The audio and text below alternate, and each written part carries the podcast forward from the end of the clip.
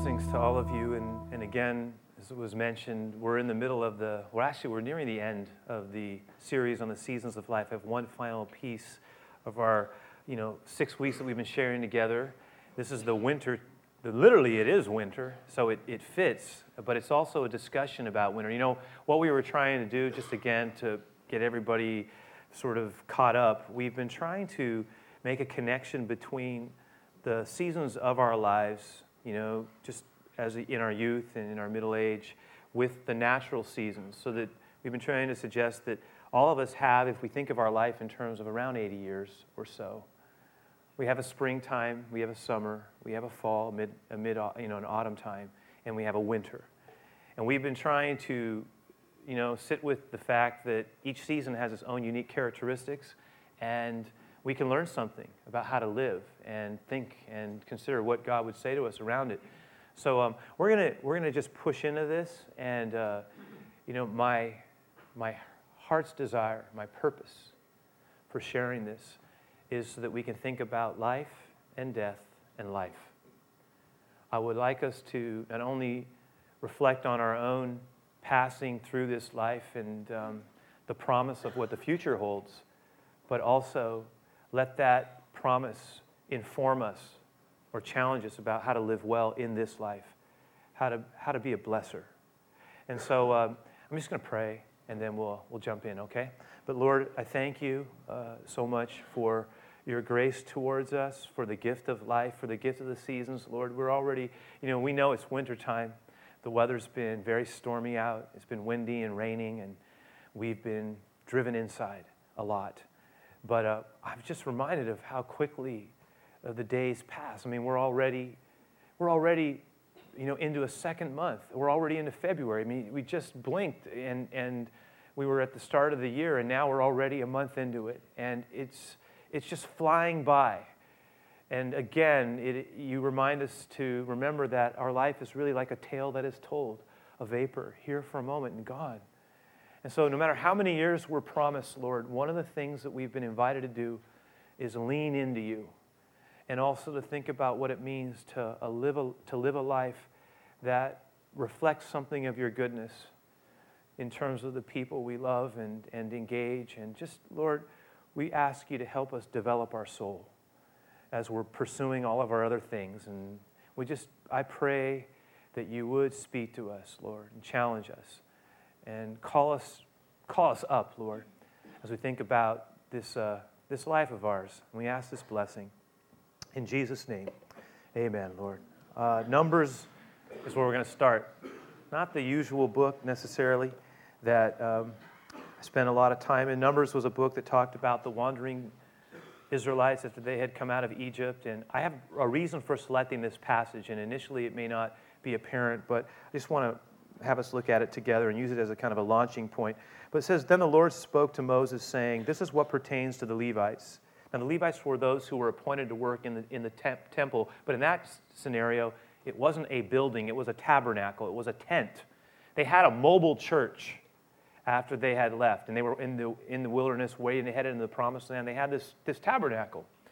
And uh, there were different ones who were responsible for ministering and for setting it up in, in a specific way. And they were, things had a, uh, you know, a particular place where they were supposed to go. There were symbolic meanings to everything in the tabernacle. And there was a group of people, these Levites, who were given the responsibility to take care of the temple, uh, the tabernacle, to minister to the people, to set it up, to take it down, to carry it. They were given this entrustment. Now, one of the interesting things about it is that they had very specific guidelines that were given in terms of uh, the kind of way in which they could serve given their age. And we know that uh, it's very specifically stated here that between the ages of 25 and 60, I mean 50, 25 and 50, the men who were the Levites who worked in this tabernacle were given most of the physical work. But at the age of 50, there was a change, a shift. There was a transition point. We read about it here. It says that at the age of 50 years, they must cease performing this work and they shall work no more. And they have a, a different role to fulfill. It says here, they may minister with their brothers in the temp- tabernacle of meeting to attend to the needs, but they themselves shall do no work. Thus you shall do to the Levites regarding their duties. In other words, you are to stop doing at age 50 the physical aspect of the job, and you were to move into more of a, of a over, role of oversight, teaching. Uh, there was to be something of a, a kind of an advisor, advisorial role that you, you shifted into. And the, the reason that's a, I'm bringing this up is because that's kind of the period where we usually you know, think about as mid, middle years, your middle years. And yet, for the Lord, He was making the case that there was something that was changing physically in these men, and they needed to make an adjustment. So it's fascinating to consider that because when you look closely at it, you realize that it is speaking to the fact that late autumn of life uh, begins to prepare us for the winter time. And there's, there's certain things that are associated with that period of our life, not the least of which is sort of the changing of our physical capacity. And that could be very humbling. One of the things that we know is that each season, even though it, at the end of one it might look like the beginning of another and could hardly be distinguished from it. For example, the end of spring honestly, in, in the natural, it doesn't, it doesn't feel that much different than the beginning of summer. But as we go along further into it, eventually, eventually, it, we know we're in summer. Same thing at the end of summer. It doesn't really feel too much different than early autumn, but as we move into it and we watch the changes coming and the days start to shift a little bit and the leaves start to turn into different colors, we know we're in the middle of fall. And eventually, as fall goes along, as nears towards its end, we, we see certain things happening. It doesn't look that much different the end of fall and the beginning of winter, but as we go along, things start to change. The leaves on the trees fall off. It gets colder, the days get shorter. Like I said, we tend to go inside more, the weather is more uh, unpredictable. We, we feel uh, differently given the season we're in. So even though it started off looking pretty much the same as the end of fall, it ends up being, we know we're in winter. So you know, that's an important sort of thing to overlay back because I think that um, with technology, and in fact, uh, somebody was a- asking me, you know, uh, what, are, what is the exact age that uh, fall ends and winter begins, and they were, we were trying to pin me down. And I remember, I, I remember what happened to me last time when I gave out specific ages. Like, a lot of people were mad at me. Uh, so I said, well, you know, it sort of varies. And I said I gave it kind of a range this time because every, no, nobody liked the idea of being put in a specific season if they didn't feel like that's where they belonged. And I got that. So I said, well, you know, somewhere on. But I said, you know, okay, if you're going to pin me down, I said, probably somewhere in the mid to late 60s, winter, we're, we're starting into winter. Now, you remember the little model that I had presented from Strauss and Howe about, that, was the, they were some authors who wrote this book called Generations, and in, the, in it they kind of delineated the different stages of life. And they said that, that you know, they, were, they talked about the four pieces, and they kind of equaled up to 80 years in increments of 20. But then they said, you know, you get to a point where after, they picked the number 84. So after 84, and they had an 84 plus, so it was indefinite. That's what they called late elderhood. And the implication was at that point, you're you know, almost on bonus time. You're, you're out there, you're out there, and who knows, you know, how long it's going to go. And, and here's the thing, you know, I, I was reading about uh, life and duration and sort of the changes that have come with medical technology and some of the advancements that we've made. And I was looking at some data because there's a lot of things that indicate that once people get past a certain age span in the middle years and can start living into the winter, that those who get to winter actually have a greater likelihood of living longer than previous generations. And so, what their point was, we're going to see more and more people living to be 100 or more. In fact, in this room, there is no question in my mind that there are more than a few of us who are going to live past 100. Nobody knows who that is. We have no idea. We don't even know when our last day will be. It is impossible to predict that. I've talked about it before. It's like we have a calendar. The calendar represents our life. And it's interesting how we do this because most calendars you have, you know, they have square boxes. And each box represents a day. But one of those and one box leads to the next. But one of these days, there's a final box. And that's it for this life. We don't really talk about that too much. But the fact is, you know, when we get into winter, we start thinking a little bit more about some of these things. And one of the things I, I also, the song alluded to it, you know, when you talk to people who are older, if you have enough of a relationship with them, you, you can ask questions. And since I'm a person who thinks a lot about life, I, I really do. I, I think I've always thought about aging and how that should help me to want to live better in the present. In fact, I think that whatever season we're in, it can help us to think about how we should be living. And, and anyway, the point being is I, I'll ask them questions about, well, how does, it, how does this feel? Uh, I'm not in, I don't want to be disrespectful, but I, I want to know, you know, what are, your, what are the fears here? How does it feel? I notice you get into conversations, and one of the things that's pretty clear is that wintertime has things that clearly we lose and things that actually I think we can gain. And so, just from the, the loss standpoint, uh, in fact, I put this, there's a, there's a passage. I mean, there's no question from a loss standpoint, part of what we lose is our, some of our vitality and our health, or at least our physical capacities start to get diminished a little bit. Now, look, I put this passage from Ecclesiastes 12 in the handout. This is from a, a the NLT translation, which is a slightly more modern translation than the older version that we often use. But I thought it captured this passage so poetically. It, it really speaks into this whole process of advancing years. Notice it says, don't let the excitement of youth, the preacher writes, Solomon writes, don't let the preacher, don't let the excitement of youth cause you to forget your creator. Honor him in your youth before you grow old and you say, you know, life is not as pleasant anymore. Remember him before the light of the sun and the moon and the stars is dim to your old eyes and the rain clouds continually darken your sky. Remember him before your legs, you know, those guards of the house start to tremble, and before your shoulders, the strong men stoop. Remember him before your teeth. I like this. Your few remaining servants. All right.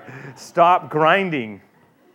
And before your eyes, you know, those women looking through the windows see dimly. Remember him before the door to life's opportunities is closed and the sound of work fades from you. Now you rise, he says, now you rise at the first chirping of the birds. You hear the morning begin. He says, but there's a day when the sounds will grow more faint and difficult to hear.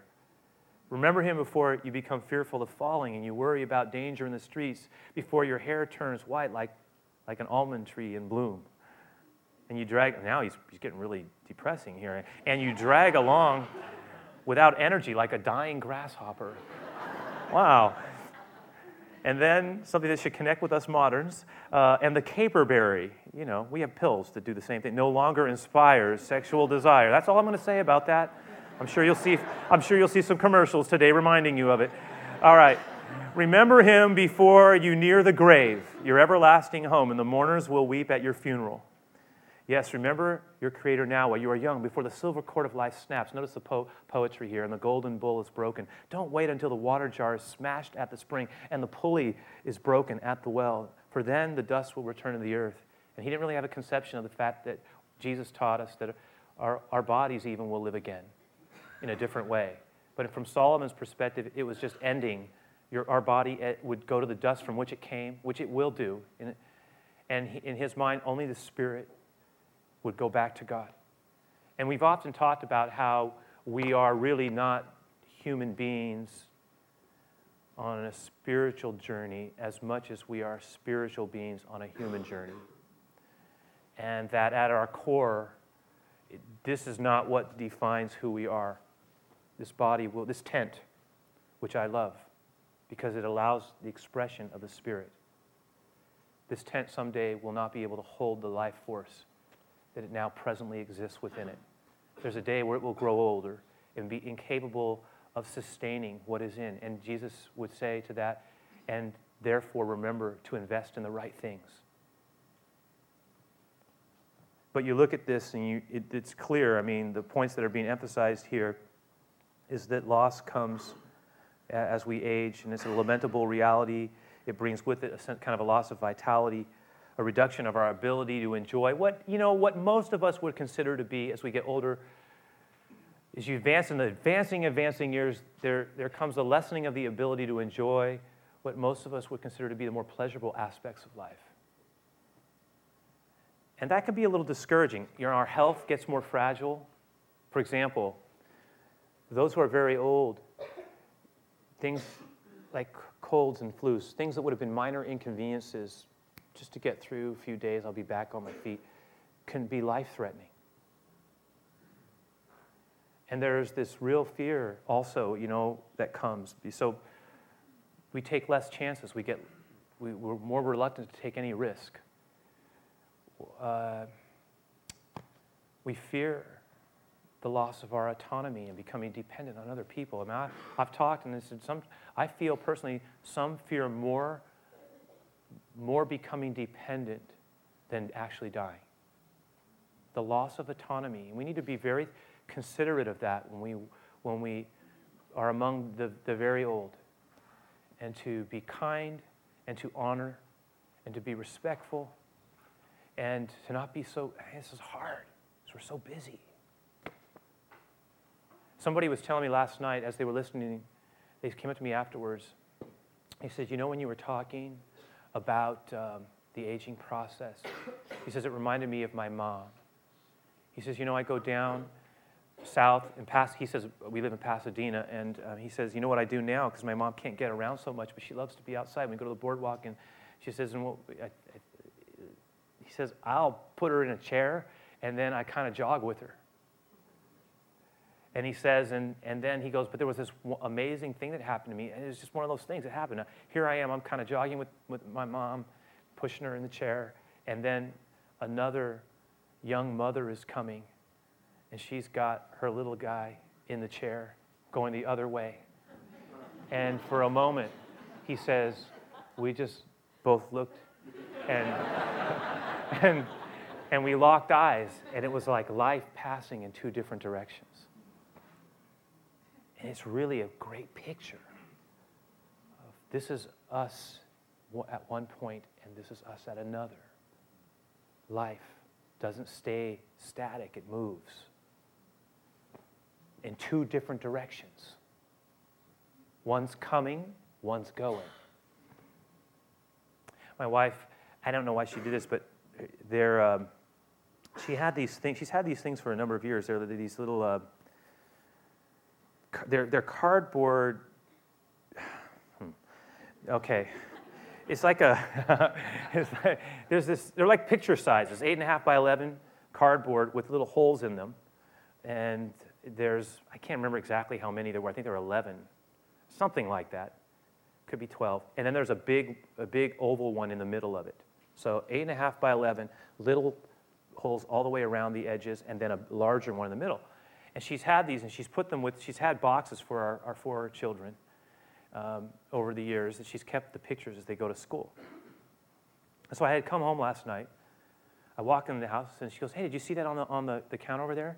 She goes, we just, some of the, my, my youngest daughter had a, just turned 13. She had some friends over and they were working on cutting out some pictures. And so what had happened was uh, this, these, this cardboard thing, um, she put all the pictures from when our kids were in kindergarten. Every school year they get a picture. And it goes in all the little ones. some of you have seen this before. And then in the middle is their graduation picture. And I, I said, Oh, no, I didn't see it. I went in there. I wasn't thinking about it. I, I didn't even know it. And so I looked at it and I said, Wow, because it showed each one of the four next to each other, each one of them when they were starting at kindergarten, each one of them, it, because of the way the pictures were, it was like looking at their life aging before you till it got to the middle. And that's wow, right there. And you could see the con- you could see the years going by, and each one. Now, my last two, they didn't have their theirs completed, but the other two did. And I said, that's, that's, that's amazing. I said, I can't. I go, I remember, you know. It was life. Life passes quickly. And before we know it, we open up our eyes and they're older. But I remember, I remember, I remember that first picture. I do. See, this is, this is what I'm saying, you know, and it brings you back. You go, wow, and never, and we're never going back. It will only be on that wall, or it's just a reminder, and neither am I. Life moves on in a way like a clock. So I was thinking about that. I thought, wow, okay, it's a, it's a time clearly for, for you know, gaining and losing things. I understand that, and I, I, I think we, speaking about that, getting older, really older, you know, these advanced years. G. Campbell Morgan. I'm just going to refer quickly to these. These are also in the handout. I do this every now and then. I'll throw in some things that I've been engaging reading-wise, usually from people that I admire or whose writing has particularly affected me over the years. Many of you have heard me at different times refer to the great preacher of the 20th century, uh, G. Campbell Morgan, who was also a, a Bible commentator. And I was reading, as I like to do, you know, when you get people that who write something that you really like, and you've over the years grown to have an appreciation for their art, one of the, whether it's writing or artwork, one of the things that's fascinating to do is to go back and try to find some biography uh, about their lives. And so I happened to find one about, about G. Campbell Morgan because he was somebody who I admired uh, as one of the great preachers of the previous you know, dec- um, century. And his sons and grandsons had put together a, a, a book that talked about him at different stages of his life. It was a more candid look. And one of the pictures they had, one of the segments they put into it was something that had to do with him when he was getting much older in his life, probably somewhere in his 70s later 70s, and it says he, he was reflecting back because he lived into his 80s. He says, What are the things that I have lost? He's talking about this feeling of, he, in, the, in the book, it talks about how he preaches his last message. And the man who had once been so fluid and able to do things, he was sensing that even with the wealth of experience that he could offer, there was a beginning, a, a diminishing of his capacity to even physically do what he used to do so easily. And so he wrote this. He says, What are these things that I have lost? He says, First of all, I've lost the power of recovery. Recovery from weakness does not come so quickly as it did. Recovery from sickness, not as just what we were talking about, as not as rapid as it was. Recovery from wounds, he says, is not as easy as it was. And then he says this, especially the wounds of the soul. He says, The buoyancy is gone, the old resiliency is departed, and one begins to understand that when you're, and he's think, he's, he could feel it he, one begins to understand that all tiredness is the touch of death. And if that touch is pressed long enough, he says, if it's pressed too far, it will become death. I found myself wandering over to the writings of another man who is actually still alive, whose writings I really admire and appreciate, named Frederick Buechner. Frederick Buechner was talking about how one birthday in particular really hit him the hardest. And I thought, oh, that intrigues me. This is what he wrote. I had my 70th birthday, this is the middle column, and it was the only one that really made an impression. He says, you know, 40, 50, 60, those birthdays, they just slid right by. But he says, but this one made me feel shadowy and sad. He says, geriatric. He says, my great friend and poet James Merrill died. You know, we had known each other for what, 55 years. We wrote our first books together one summer in Maine. And, he, and then you see him catching himself as he's writing. He says, Yet I, I, I don't want to write out of the shadowy part of myself, but out of the part that is still young and full of joy. He goes, I think of the lovely fairy tale plays Shakespeare wrote in his old age, the, the Winter's Tale, The Tempest. He goes, and then I think of the self portraits, and this would really connect with us because of where we've been. The self portraits of Rembrandt, he says, how they were suffused with that golden light. He's thinking about that. Think about, that's what, what he was saying was these men did their best work in the last years of their life. And it, he, was, he was inspired. He was getting, he was shaking himself out of his discouragement. He was going, yeah. And I remember, think about it, when we talked about the return of the prodigal, how it was, it was an amazing thing that he did, but it was at the end of his life that he created it. And how sometimes, you know, if, you're, if we are willing to just work and do, you know, boy, I mean, I, I, I think that what this is telling me is that one of the, here, okay, we know what we lose in winter. Let me tell you what we can gain. What are the opportunities? It's an opportunity to finish well. Winter presents us with an opportunity to finish well. If, listen, if we retain a youthful spirit and allow ourselves to be renewed day by day, like it says in 2 Corinthians 4:16, though my outer person is perishing, yet my inner, inner man is renewed day by day. Or like what Victor Hugo said, the, the one who wrote Les Miserables and Hunchback of Notre Dame, winter is on my head, but spring is in my heart. I like that. I like that. I want spring to be in my heart. I want to stay there's no reason why we cannot stay positive, optimistic, and creative as the years go by and as we age. By the way, I don't know about you, but I have noticed this. People, as we get older, we don't stay the same. and I'm not just talking physically. In fact, I've noticed, maybe you notice this as well. I mean, this is, some people, when we get older, or they get older, they get, they get nicer. And other people, they get mean, meaner. And I, I think that some, when they get going, it seems like they were so busy, but now they have time. And they're not, I've just watched some people age so gracefully and beautifully. How they, how they have more time than ever. That's why I think children are blessed to have grandparents, by the way because, and that's the blessing of the generations being together and interacting as well. Because time.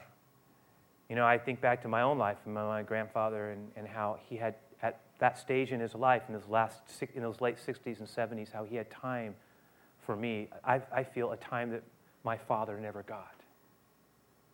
And how blessed I was because he had that time. You see?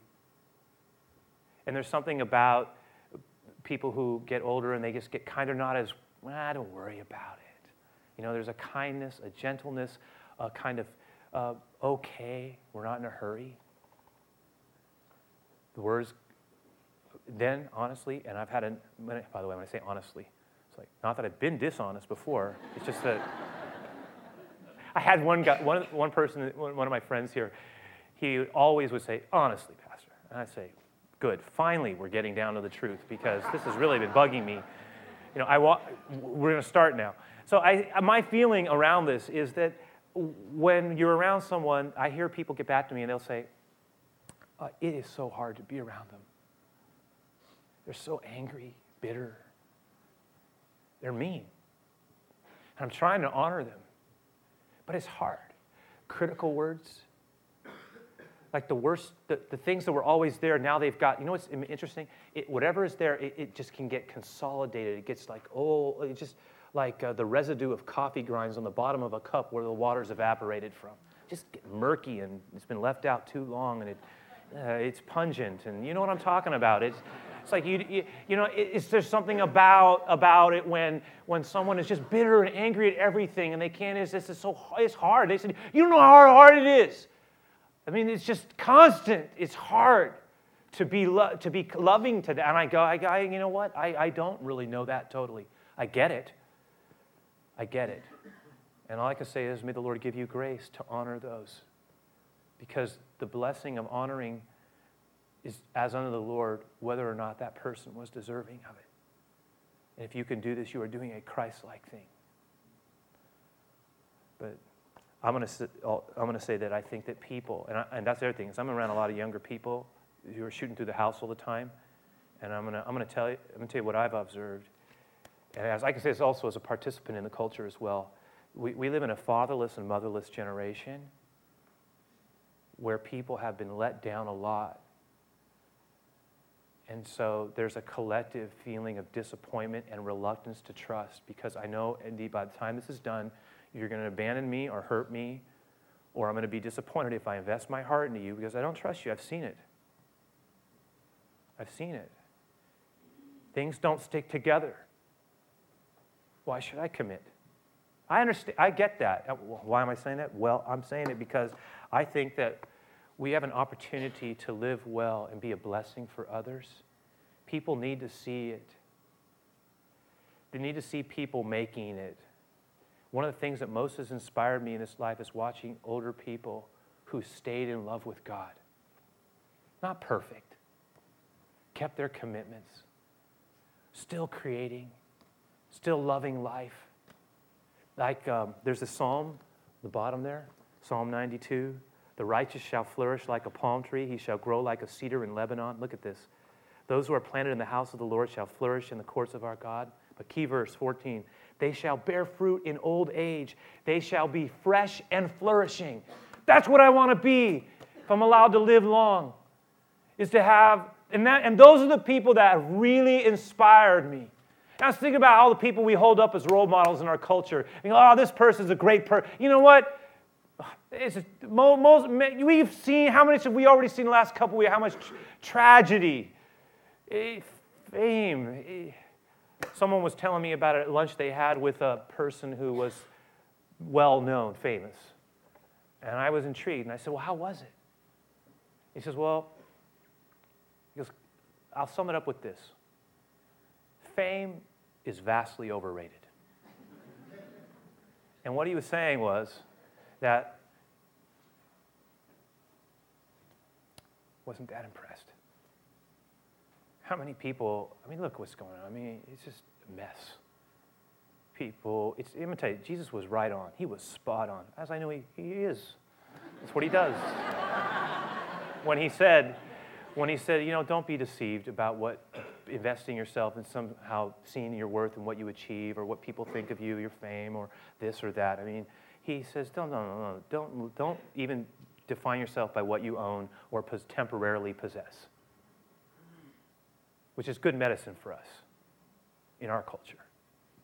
Even today, we're going to be reminded of all the things we need and all the reasons why we should be dissatisfied with what we have.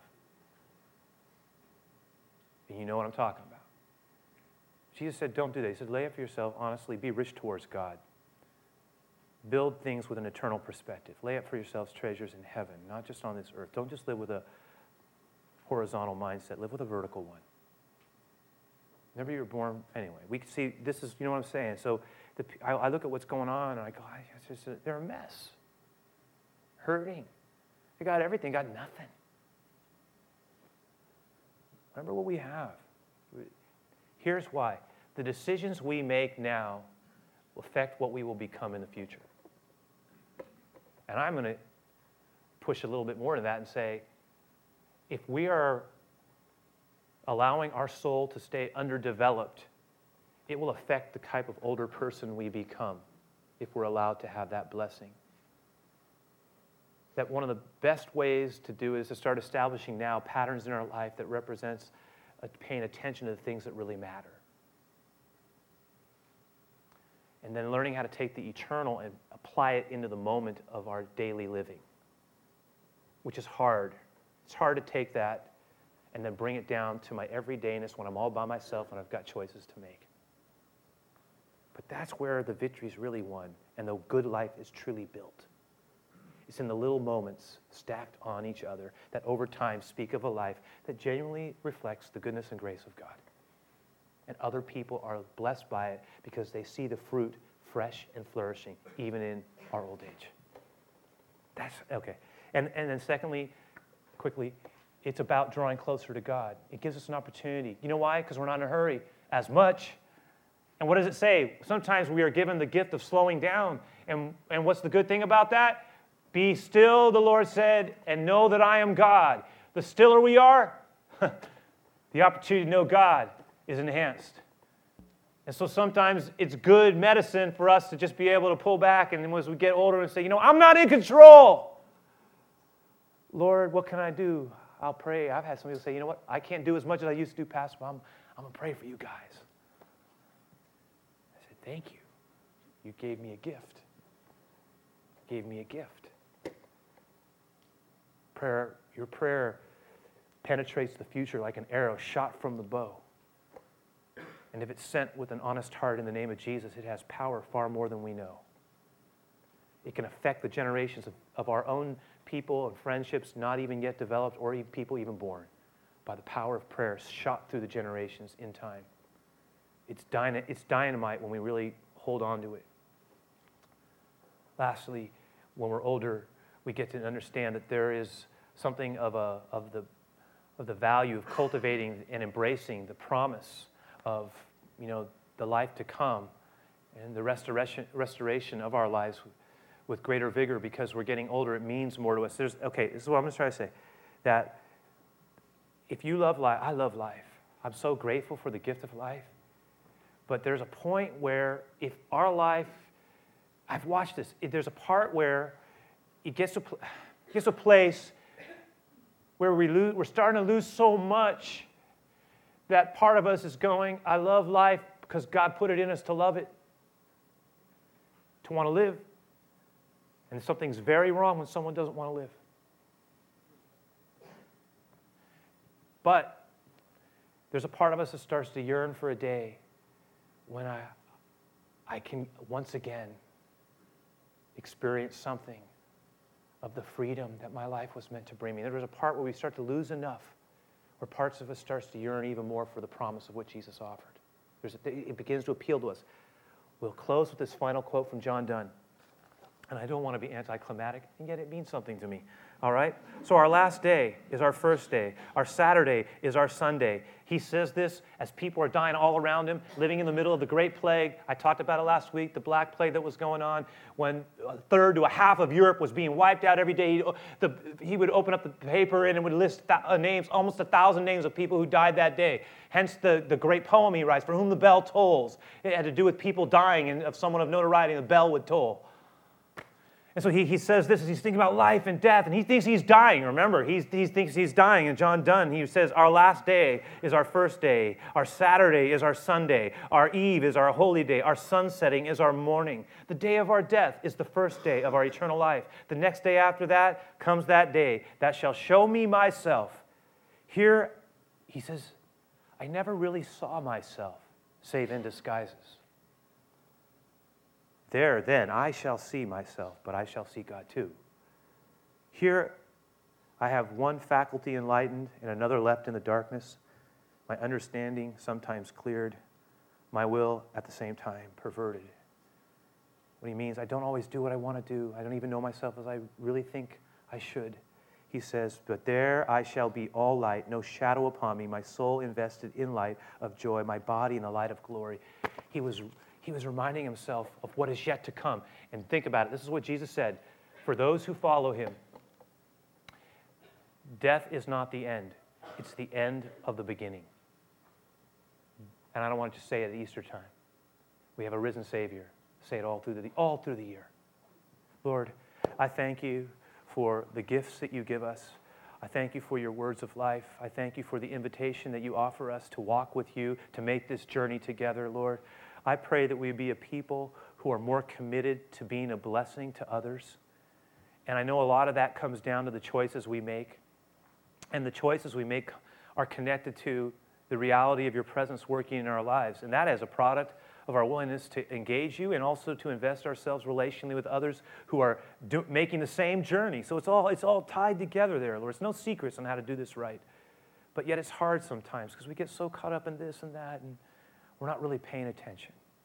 And then every now and then something happens, and it reminds us to think deep, deeply, to have long thoughts. Long thoughts. And so, in a day when we're all going to have a lot of fun and fun and games, we're thinking about life and death and what really matters. Help us to live well by your grace. Bless these closing minutes. Let us not be in a hurry. Pray that you just allow our offering and giving time be a blessing as well to you and also this song that we end with. May it, may it be a fitting conclusion of what we've shared. I ask this in Jesus' name. Amen, Lord.